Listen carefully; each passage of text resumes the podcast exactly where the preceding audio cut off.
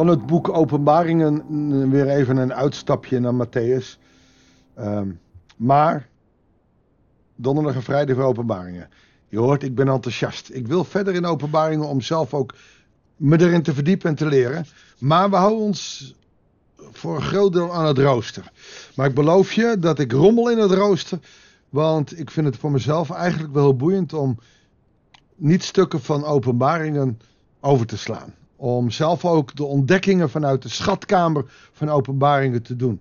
En ik zal je vertellen dat ook komend weekend weer hoofdstuk 6 in het eh, plan zit. Nou, dat schuiven we naar maandag en dinsdag waarschijnlijk.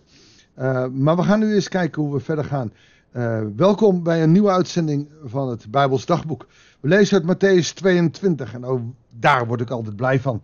De confrontatie die Jezus aangaat met de, de fariseeën en schriftgeleerden. Zelden wordt hij boos, wit heet of gaat hij gemeen doen. Maar wel altijd doet hij door omdenken en inzicht. Nou, soms wel hele boeiende dingen. En dat gaan we ook meemaken in hoofdstuk 22. Drie dagen zullen we erin lezen. We lezen nu Matthäus 22 vanaf vers 15 tot en met 22. Nu trokken de fariseeën zich terug om te overleggen hoe ze hem met een uitspraak in de val konden lokken. Alleen dat al. De fariseeën trekken zich terug. Jongens, even terugtrekken. Kom. Even de koppen bij elkaar. Hoe kunnen we hem in de val leggen? We moeten hem een loer leggen. We moeten hem... Hoe ziek kun je wezen?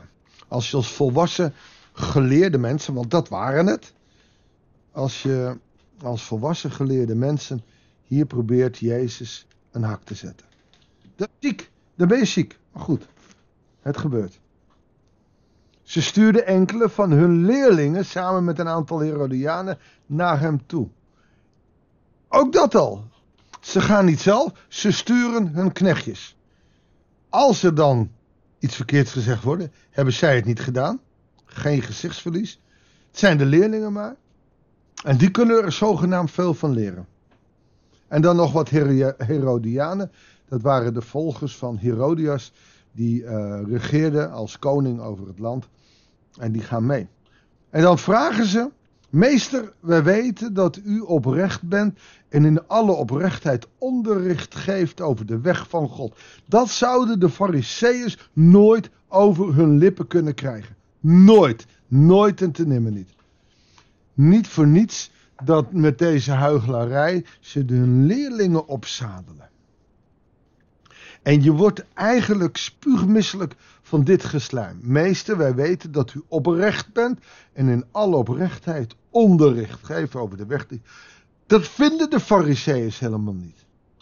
De fariseeërs vinden het afschuwelijk wat hij zegt en vinden het blasfemie wat hij zegt. Dus de leerlingen moeten liegen voor hun leermeesters. U trekt u niets aan van het oordeel van anderen, want u ziet niemand naar de ogen. Overigens is dat wel waar. Want iemand die arm is, kan het enorm op zijn kop krijgen. Uh, of, of wat denk je dan van die vrouw uh, uit het land aan, aan de bovenkant van Israël? Bij de put.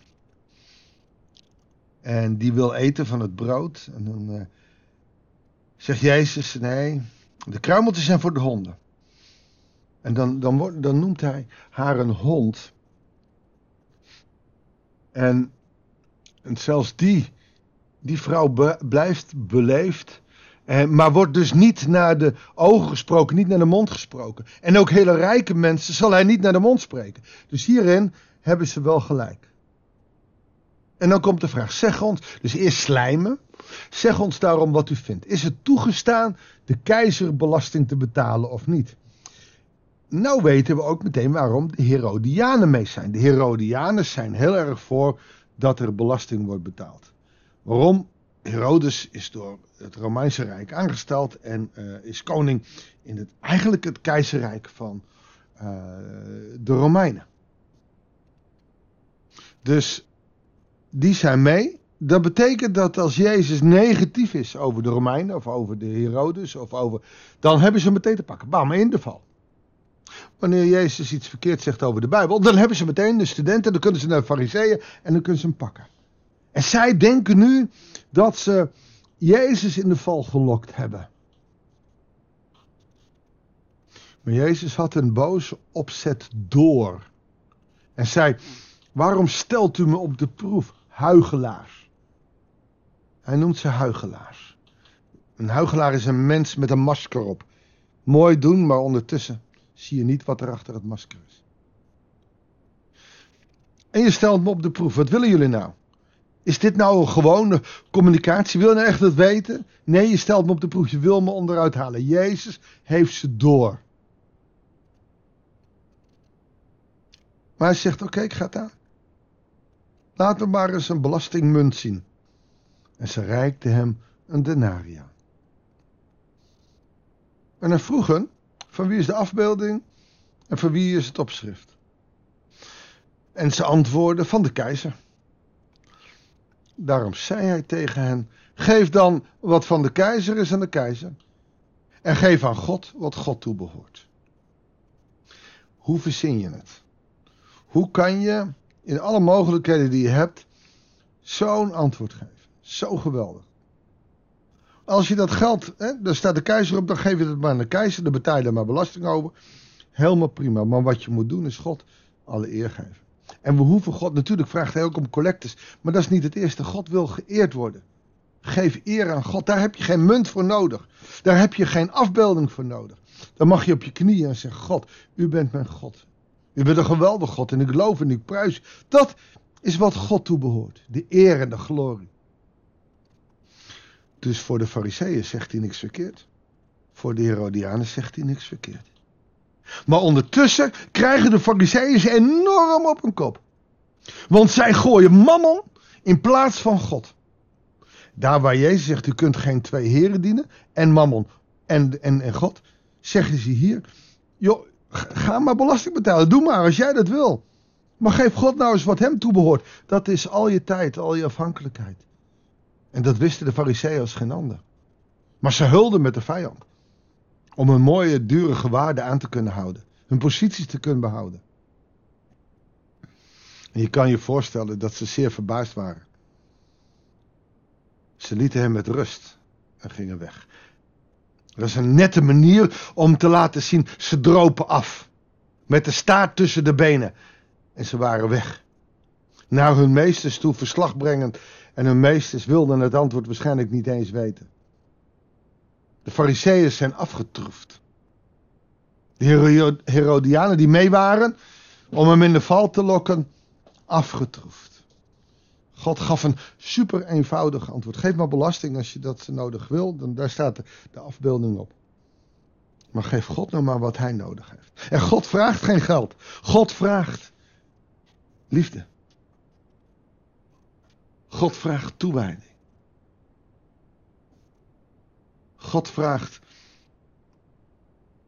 jouw leven. Wat met geen munt, geen euro, geen dollar, geen roepie of niks te, te betalen is. Geen diamant zo groot als dat hij meer waard is dan jouw leven in de ogen van God. Dus als jij je afvraagt, wat moet je met je belasting? Geef, me, geef maar gewoon aan de keizer wat de keizer is. Betaal gewoon je belasting. Zelfs daarmee loop je God al te eren. Maar geef hem alle lof en glorie die hem toekomt. En dat is met geen pen, dat is met geen diamant te beschrijven, met geen diamant te betalen. Jezus is hier scherp. Niet in de zin van, oh jullie rotzakken, nee. Hij is scherp in het omdenken. En daar hou ik van. Wat een geweldige tekst. Hoe zit dat met jou? Geef jij aan God wat aan God toebehoort?